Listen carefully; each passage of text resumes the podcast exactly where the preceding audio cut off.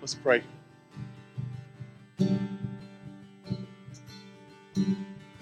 Father God in heaven, thank you, Lord, for this day.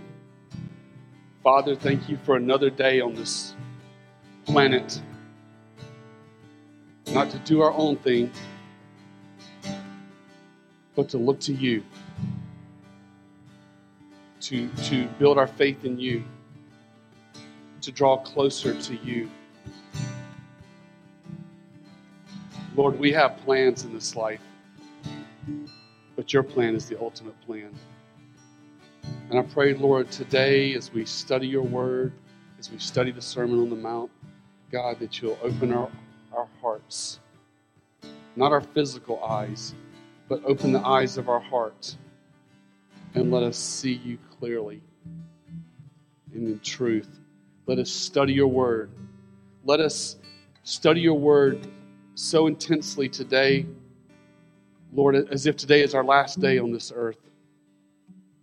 And we, have to get a hold of this truth. Lord, let, let your word grip our hearts. In the mighty name of the Lord Jesus, I pray. Amen. Amen. You may have a seat. Great to see all you guys this morning. Thankful that you've joined us for worship and fellowship and getting into the Word. You know, my hope and prayer as a pastor is that people come to church and they're hungry to get into the Word and they're, they're hungry to worship Jesus, worship in the Lord, worship in the Holy Spirit, and they're, they're hungry to see their brothers and sisters in Christ, the fist pump. We need each other. We need each other. You need what takes place on Sunday mornings. You need what takes place in life groups. You need what takes place in those fellowship groups and, and Bible studies. It's so important that we have that. So, so, so wonderful. To, um, so I'm thankful to be with you guys this morning, and I hope you're thankful to be here. And we're going to dig into the Word this morning. So please turn in your Bibles to Matthew chapter 5. Matthew chapter 5. This morning we're going to be studying verses uh, 21 through 32. Verses 21 through 32. Let me turn there also. Matthew chapter 5, verses 21 through 32. Let's um, read these opening scriptures so we can get our minds oriented in the direction we are going this morning. Matthew chapter 5, let's read verses 21 through 26. Jesus said, Jesus' words, this is his Sermon on the Mount. He's there on the northern shore of Galilee on a hillside, speaking to his disciples and many others. He says, You have heard that the ancients were told, You shall not commit murder, and whoever commits murder shall be liable to the court. But I say to you, everyone who is angry with his brother shall be guilty before the court. And whoever says to his brother, you good for nothing, shall be guilty before the Supreme Court. And whoever says, You fool, shall be guilty enough to go into the fiery hell. Therefore, if you are presenting your offering at the altar, and there remember that your brother has something against you, leave your offering there before the altar and go and first be reconciled to your brother, and then come and present your offering. Make friends quickly with your opponents at law while you are with them on the way, so that your opponent may not hand you over to the judge, and the judge to the officer, and you be thrown into prison. Truly I say to you, you will not come out of there until you have paid up every last cent. So, we're in the Sermon on the Mount. This is Jesus' greatest exposition, this is his greatest teaching there as he begins his earthly ministry. And question for you to think about this morning what is the purpose of the Sermon on the Mount?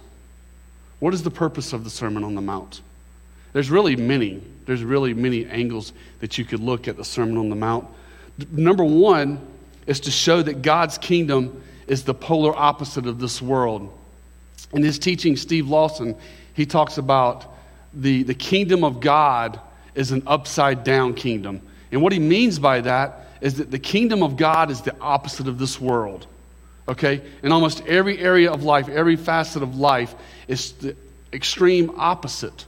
The world's standard and God's standards are polar opposite. Number two, the Sermon on the Mount teaches you and I how to please God. It teaches us how to please the Lord in our everyday living. And this is the third one where I'm going with the title of my message this morning Matters of the Heart. Is this the Sermon on the Mount shows that righteousness is a matter of the heart. Okay? It's not a matter of how you look on the outside or how you appear to me or how you appear to your friends. It's what's on the inside that matters. Okay? Don't be a Pharisee. Don't be a legalist and judge the world and judge people by what they look like on the outside. Jesus is going to establish that, that uh, righteousness is a matter of the heart. Jesus is going to repeat um, six phrases in the next 20 verses. You're going to hear this a lot. It's found in verse 21, verse 27, verse 31, verse 33, verse 38, and verse 43, where Jesus is going to say these words You have heard, but I say to you. You have heard, but I say to you.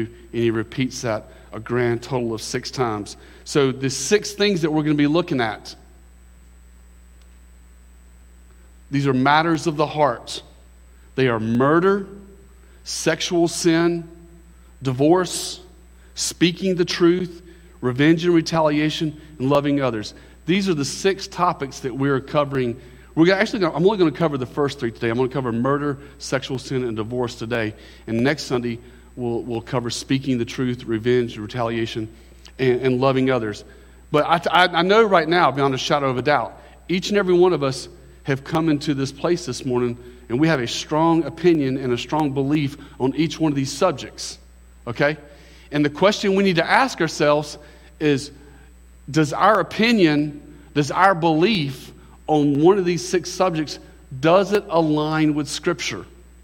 That's what's important that we bend our will, we bend our beliefs, and we submit them to the Word of God and what Scripture says. That's part of being a disciple. That word disciple, it means pupil, it means learner.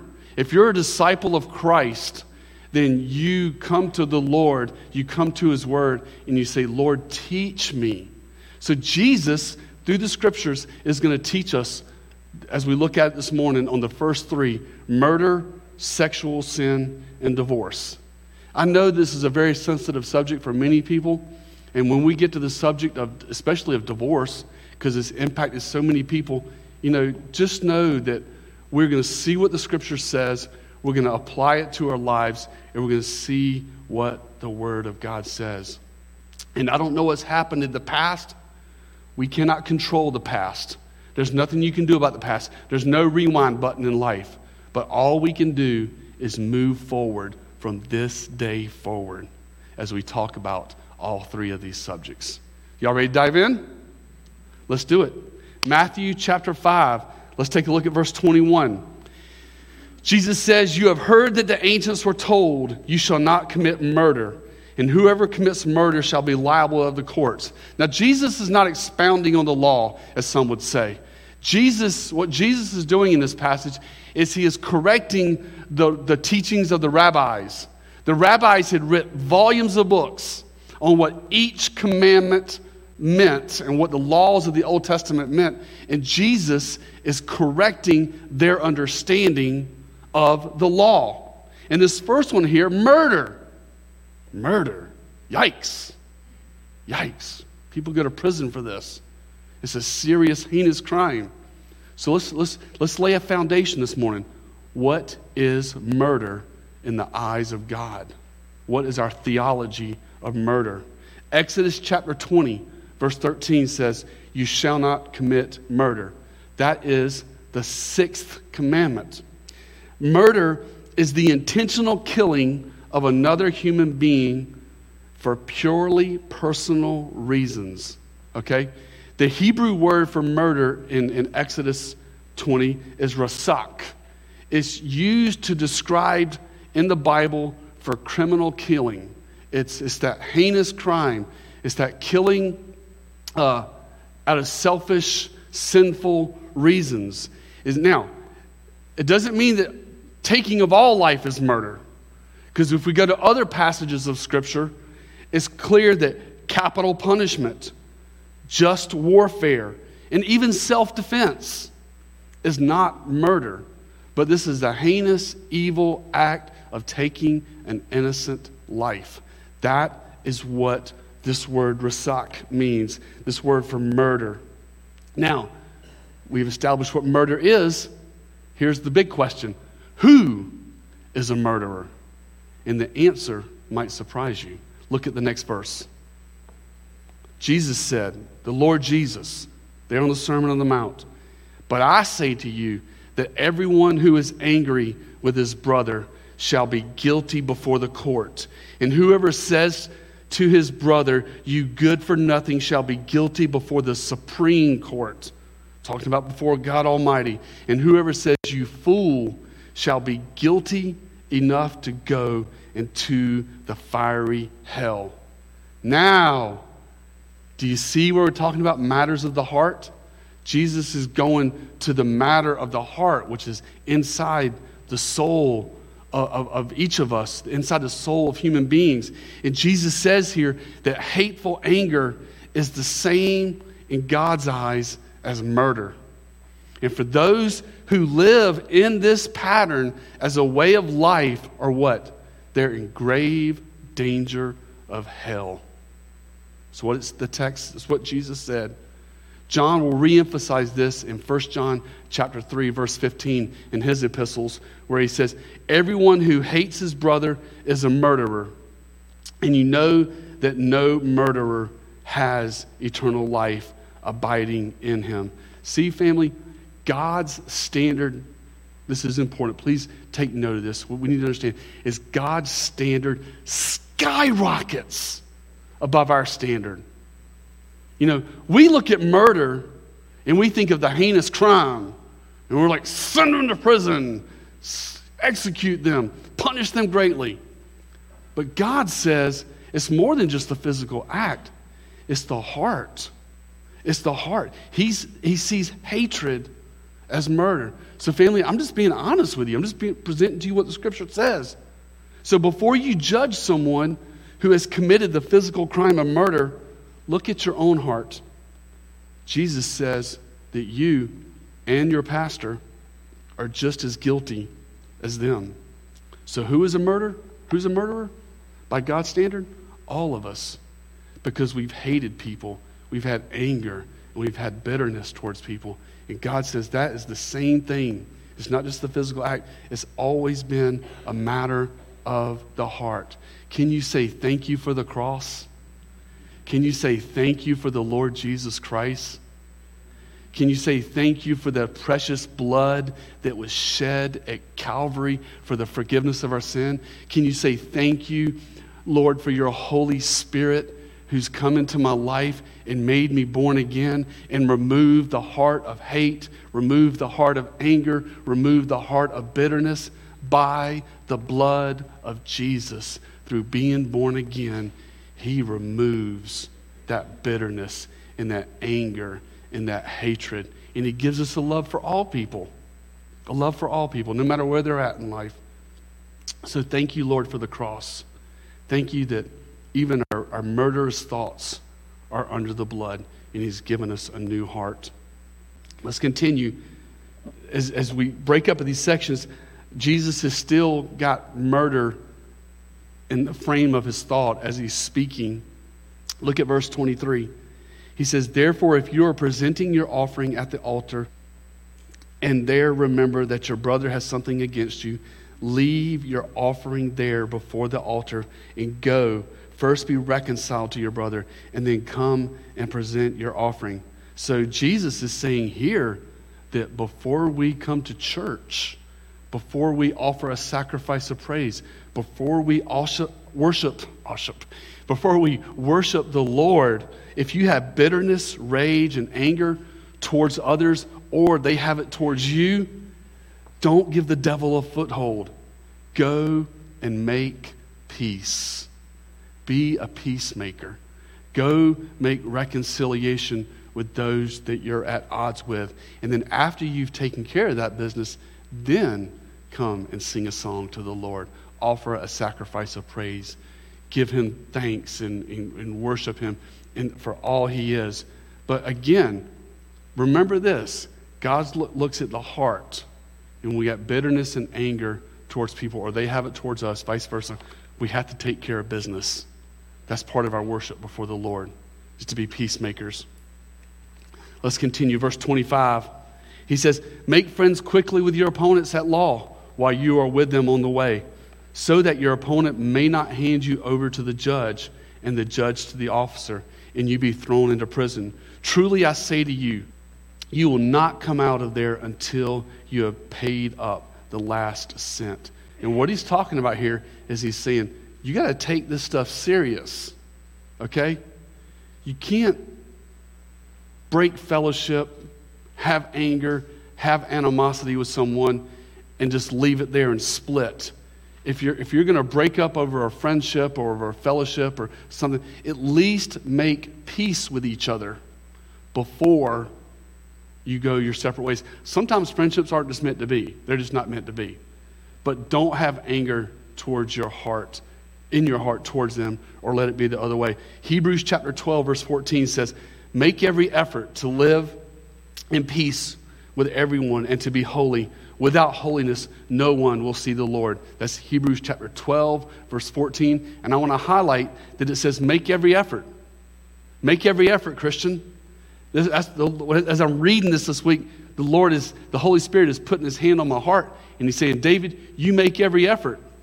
You make every effort to live at peace with everyone. We're not here to make enemies, okay? Regardless of whether we agree with people or we disagree with people over issues, we don't make enemies. We always want to leave a door open so that we can minister to that person in the future. Or, you know, if they're lost, we can, we can um, share the gospel with them. In the Hebrews 12 14, it's interesting because it puts making every effort to live in peace parallel with living a holy life. So, what does that say? That's part of living a holy life. Okay? So, see, see, our Christianity is now is starting to move outside the realm of belief and it's starting to move into the realm of action. But that's, if we are sincere in our faith in being a disciple for Christ, we're going to pursue peace with all men, understanding that it's our duty and our obligation before the Lord. So, that, through verse 26, is the first picture we have of murder. And the thing that we learned, we learned what murder is, is the taking of innocent life but we also learned that God looks at the heart and he sees anger and hatred and bitterness in our hearts as the same as the violent act of murder. Let's not murder people in our hearts, but rather let's show them grace, truth, mercy, love, compassion, and all the other wonderful attributes that God has displayed in showing us. All right, let's talk about sexual sin. Whoa, here we go. Sexual sin is the next thing Jesus addresses. Look at verse 27. Verse 27 says, You have heard that it was said, You shall not commit adultery. What is adultery? Adultery is sexual sin. Sexual sin that is a, violation and a breaking of the seventh commandment the seventh of the Ten Commandments says, You shall not commit adultery. Under the umbrella of the seventh commandment would include fornication, homosexuality, a husband or a wife being unfaithful. Now, people read these verses and they read these passages about sex and they just get this evil thought towards it. And I'm here to tell you sex is not bad. Sex is not evil. Sex is a beautiful, wonderful thing. It's beautiful, it's amazing, it's awesome, it's very enjoyable, and it is God's gift to a husband and wife for procreation and enjoyment. Okay? It's a beautiful, wonderful gift. But God has set boundaries. God has set boundaries on sex. And it's for a husband and wife in marriage. You know what I call it? Rings with benefits. Rings with benefits. It's a beautiful thing. Sexual intimacy and the husband and wife coming together after they are married. But look at verse 28. So, adultery is, is sexual sin, all sexual sin. Now, look at verse 28. Jesus says, But I say to you that everyone who looks at a woman with lust for her has already committed adultery with her in his heart. This would sting the ears of the world. Just the thought of having to wait till you get married to have sex is just preposterous in our culture today. It's, it's crazy what they think. You know, looking at verse 28, the sin of adultery is more than just the physical act, it is the thoughts and the intentions of our hearts. Jesus says here, verse 28, if we lust in our hearts, it's the same as adultery. Again, back to the title of my message, the thesis of my message righteousness is a matter of the heart. God doesn't just look at the outer appearance, He looks at what's taking place in the heart. Now, this is very important.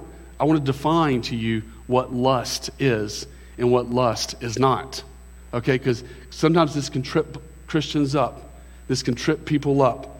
Lust is not saying, wow, he or she is so beautiful.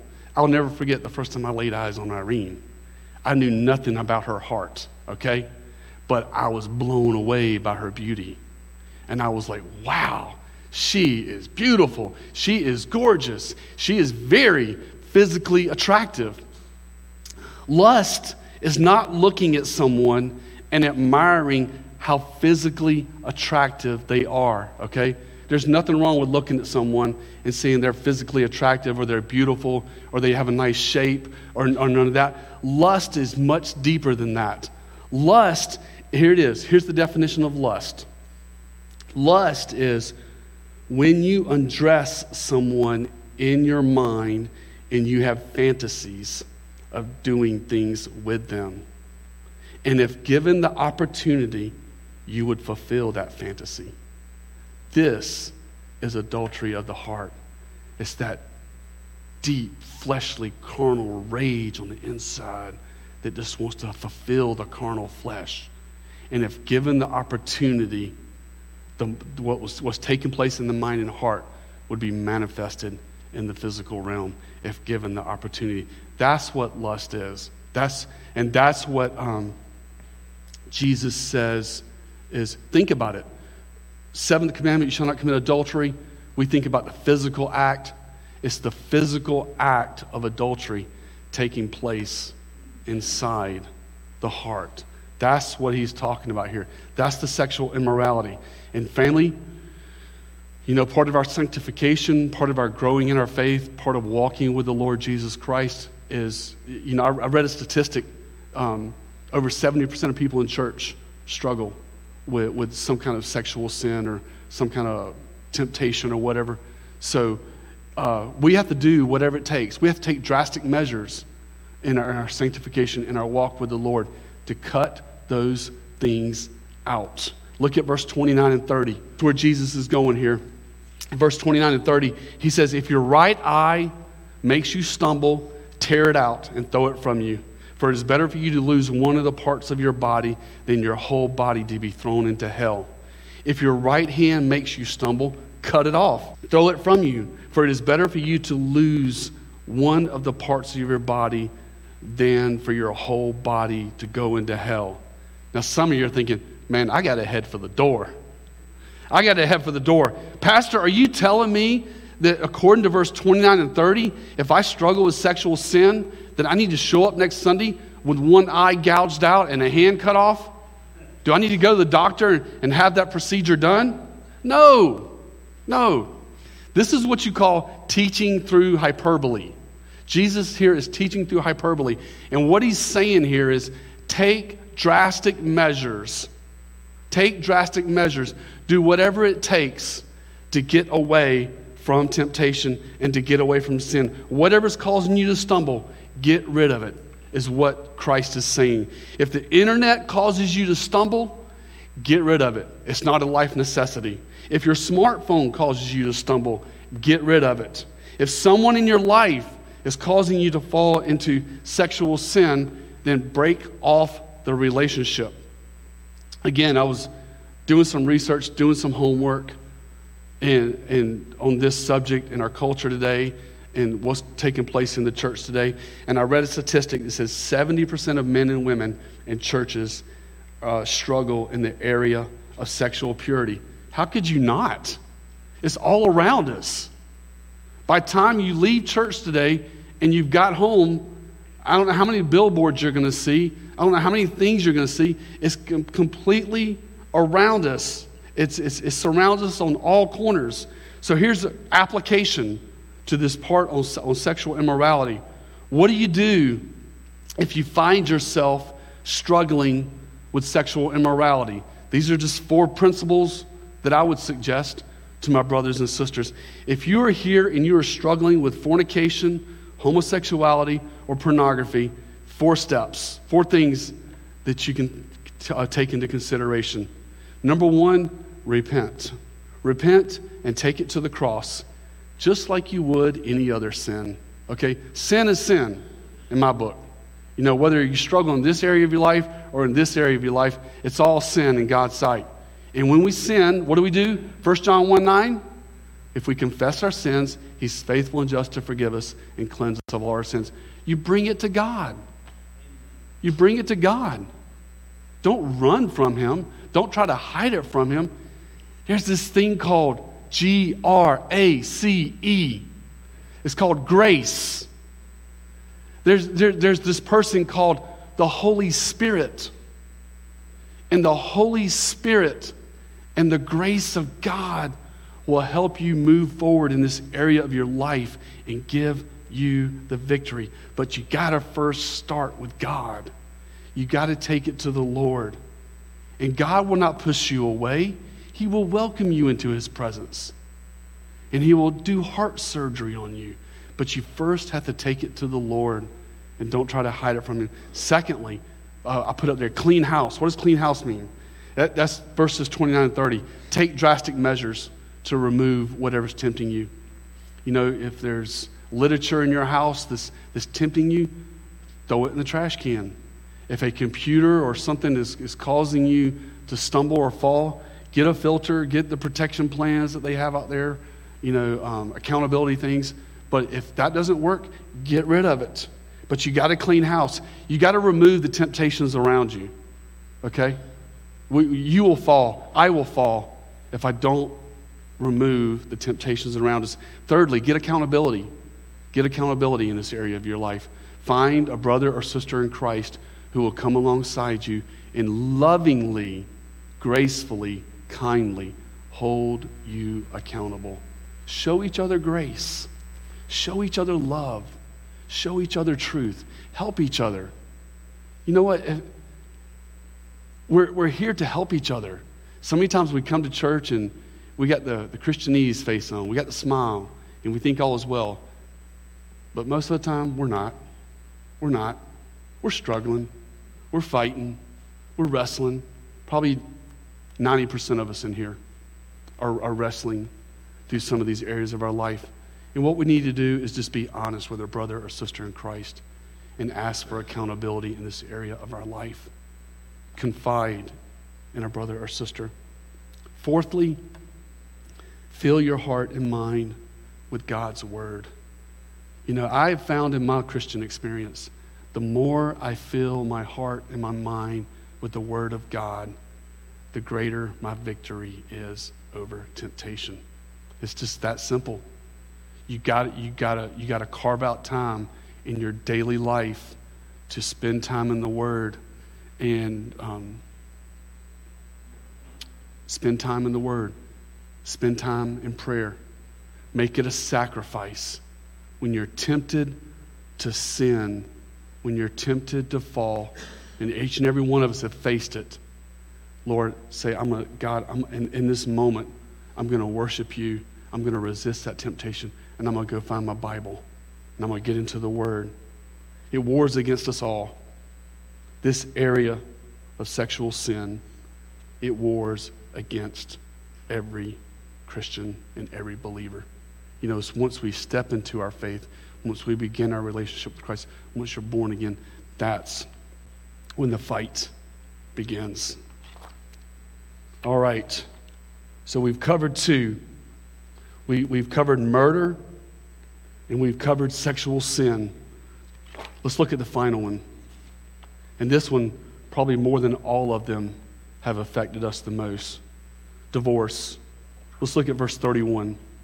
Verse 31 says, It was said, Whoever sends his wife away, let him give her a certificate of divorce. Now, again, as I talked about earlier, Jesus is not expounding on the law. What Jesus is doing here on the Sermon on the Mount, especially this part of the text, is he is correcting the rabbinical interpretation of Old Testament passages. And the Old Testament passage that is in question here is Deuteronomy chapter 24, verse 1, which says this. This is, and, the, the thing that the, in the rabbinical writings was what does this word, some uncleanness, mean? But this is what they're debating. Verse, chapter 24, verse 1.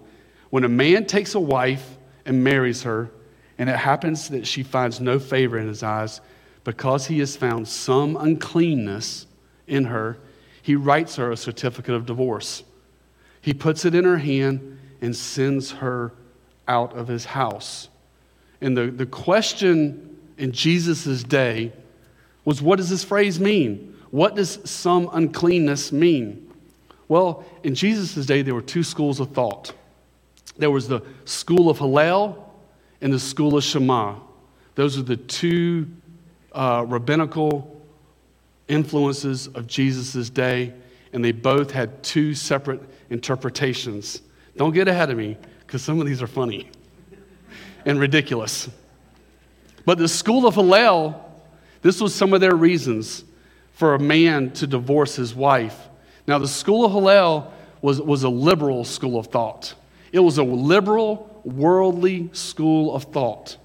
But theirs was if she did not find grace, in his sight, he could just write her a certificate of divorce. Number two, if she went out on the streets with her hair loose, I guess they're supposed to pin it up or whatever, I don't know. Um, if she spins around in public, don't, don't ask me to explain that, but that was what I found in my research. That if, if she spins around in public, if she talks with another man, how about this one? if she burns his dinner. if she burns his dinner. Um, the sixth one, according to the school of Hillel, if she is a noisy woman. So, this is the, again, the school of Hillel was a liberal religious view that really completely just got away from the Bible. That was their position. Then there was the school of Shammah. The school of Shammah interpreted that phrase, some uncleanness, in Deuteronomy chapter 24, verse 1, is no. That, that phrase, some uncleanness, is sexual immorality that could be proven by a witness. So, Jesus, which is it? Is it, is it Jesus? Is it the school of Hillel? Or is it the school of Shammah? And Jesus answers that question in verse 32 to clarify it. Let me, Jesus is saying, let me set the standard straight. It's not the school of Hillel. He says in verse 32, But I say to you that everyone who divorces his wife, except for the reason of unchastity, makes her commit adultery. And whoever marries a divorced woman commits adultery. So Jesus says here that the school of Shammah is correct, that adultery and sexual immorality is grounds for divorce.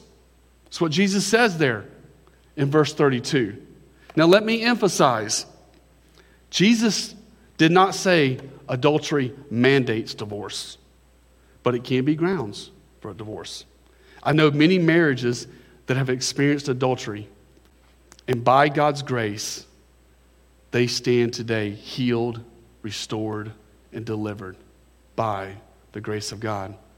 Adultery is not a death sentence, provided the guilty spouse is repentant and the other spouse is willing to forgive. But I have also seen adultery so crush a marriage through lies, deception, and fornication that there's nothing left to rebuild. And it ends in divorce. So it's tough.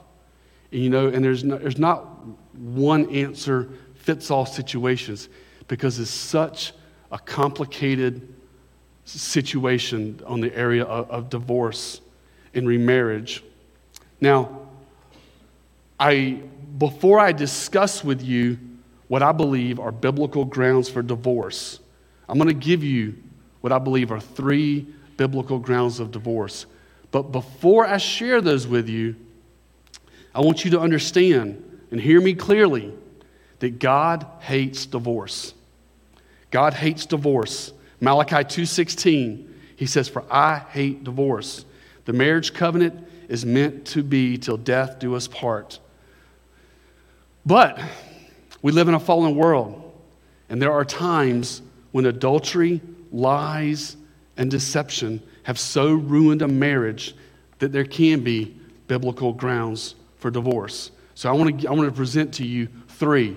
Do not look at these as a loophole. Do not look at these as a way out, but look at these as the fallen state of man.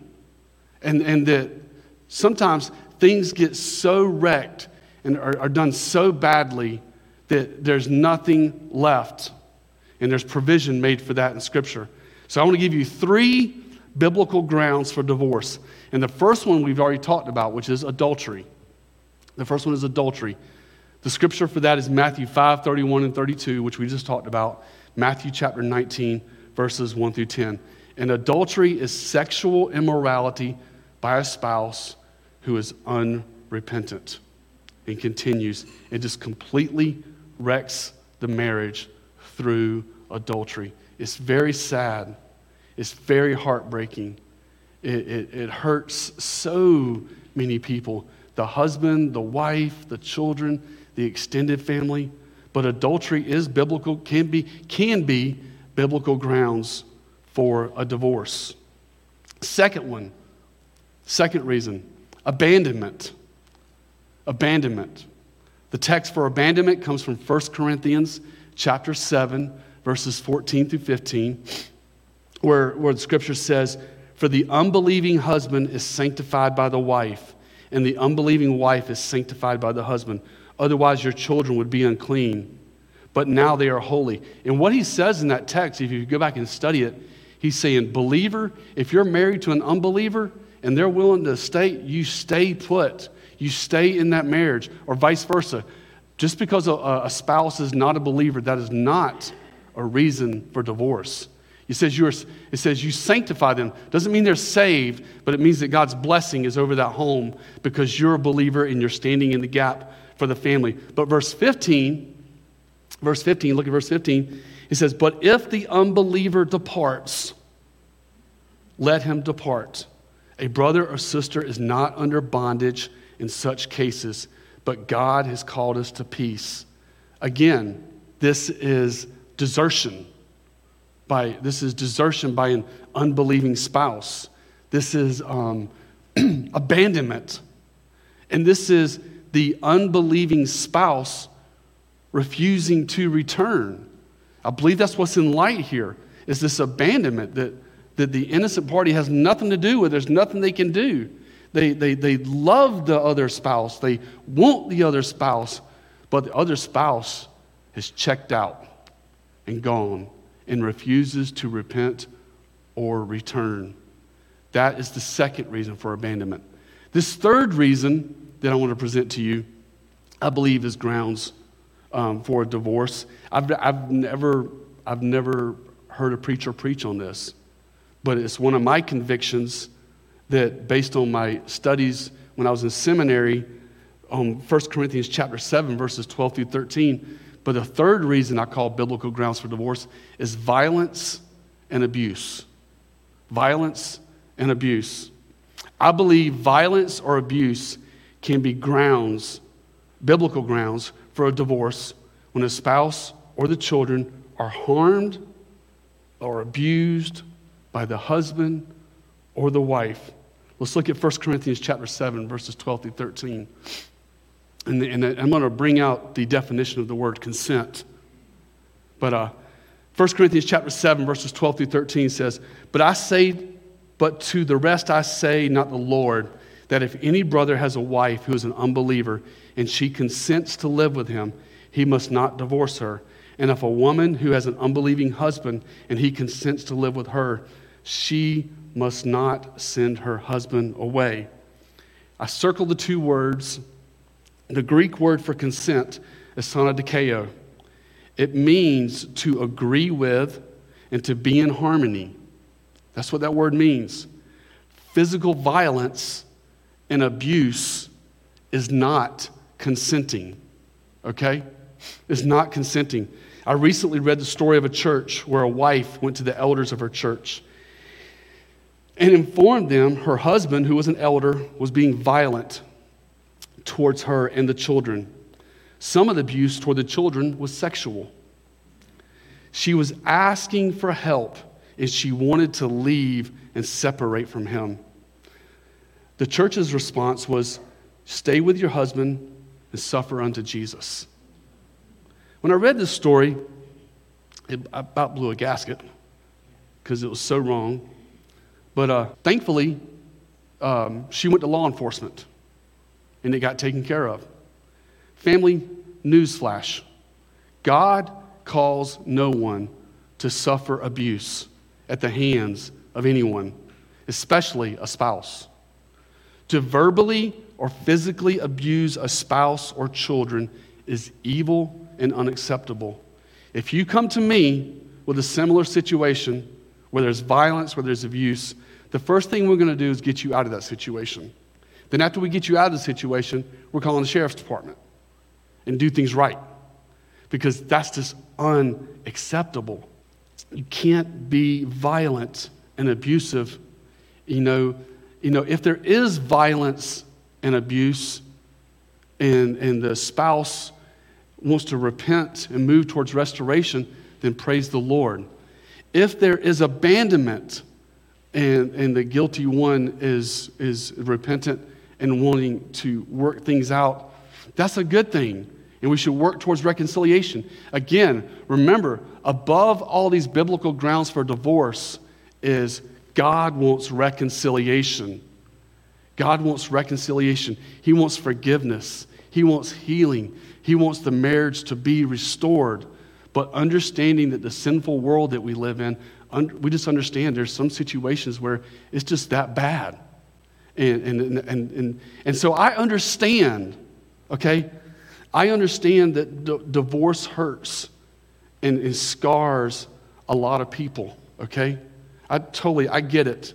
I, I talk with people on a weekly, monthly basis about the things that they're facing, and my heart goes out to you. And I love you. I care for you. I want to help you. Our church wants to help you. We want to come alongside you and do everything we can to minister God's grace to you and bring hope and healing and forgiveness, hopefully to your marriage, but also to you also. So I, I understand many in the church today have been scarred by it. So here's what I want to do I want to conclude with a word of grace, a word of truth, and a word of encouragement if you are here or listening online and it has hurt you. Maybe you're listening and you've experienced the pain of divorce. Maybe you're the innocent party. Maybe you're the guilty party. You're asking, Pastor David, where do I go from here? Have I committed the unpardonable sin? Is God angry at me? Is there any hope for me? You know, this is complicated. And don't think there's a one answer fits all because there's not. You know, what do I do? What do, what do I do if I have divorced and we've both remarried and I have children with my second marriage, do I leave that spouse to go back to the other spouse? See, it can get complicated. And the answer is no. no, no, you don't. It can get very complicated when it comes to this issue. And I believe that every situation has to be worked out with the parameters that's caused the divorce in the situation. But here's the deal. Here's the deal. Here's my word of encouragement to you, to you. And it starts today. You know now. You know now what the scripture teaches. And here's the thing you can't change the past. You can't change the past. You know now you can't change the past. It's time to move forward in life and go and let go of the past. Make a decision today that from this day forward, you will honor the Lord in this area of your life. Divorce is not the unpardonable sin. God will completely forgive you and restore you as you surrender your life to Him. And He will bless the marriage you're in now or will be in again one day. We can't change the past. You've blown up, you, you, you, you've blown the past. I've blown the past in different areas of our life. We've all blown the past. The only thing that you can control is moving forward from today, the Lord's day, this day, and what happens in the future. And make a commitment in your heart. Starting today, whatever today's date is, I think it's the 16th or 17th. Starting today, moving forward in life, God, I want to honor you in every area of my life, including this area. So that concludes our teaching on the first three sections of this portion of Scripture we're looking at murder, sexual purity, and divorce are matters of the heart. And God's word is crystal clear on these subjects. Where is your heart this morning on these matters? You know, when I read the scriptures, a lot of times I'll find that my beliefs don't completely line up. Uh, my, my, my, my, my thoughts, my understanding, when I read Scripture and I study Scripture and I, you know, um, systematic theology, I bring everything the Bible says about a subject. It's, that is in the moment where we grow in our faith. Jesus said in John 17, 17, sanctify them by the truth. Your word is truth. So, my prayer for us this morning is a body is that we rightly understand murder, sexual purity, and divorce. And we move forward. No, we have no control over the past, but moving forward from this day forward, we say, Lord, I want to honor you. I want to honor you in this area of my life. So, Lord, help us to bow our hearts to your truth. Help us to live by your truth. Father, thank you for this day. Thank you, Lord, for this time of study in your word. And Father in heaven, I just uh, praise you and magnify you. Lord, help us to understand um, the serious nature of these matters of the heart. And Lord, help us in, in our being a disciple, being a pupil, help us to follow you with all of our hearts by trusting the precepts and the teachings of your word in all these matters of heart. For us in Jesus' mighty name I pray. Amen.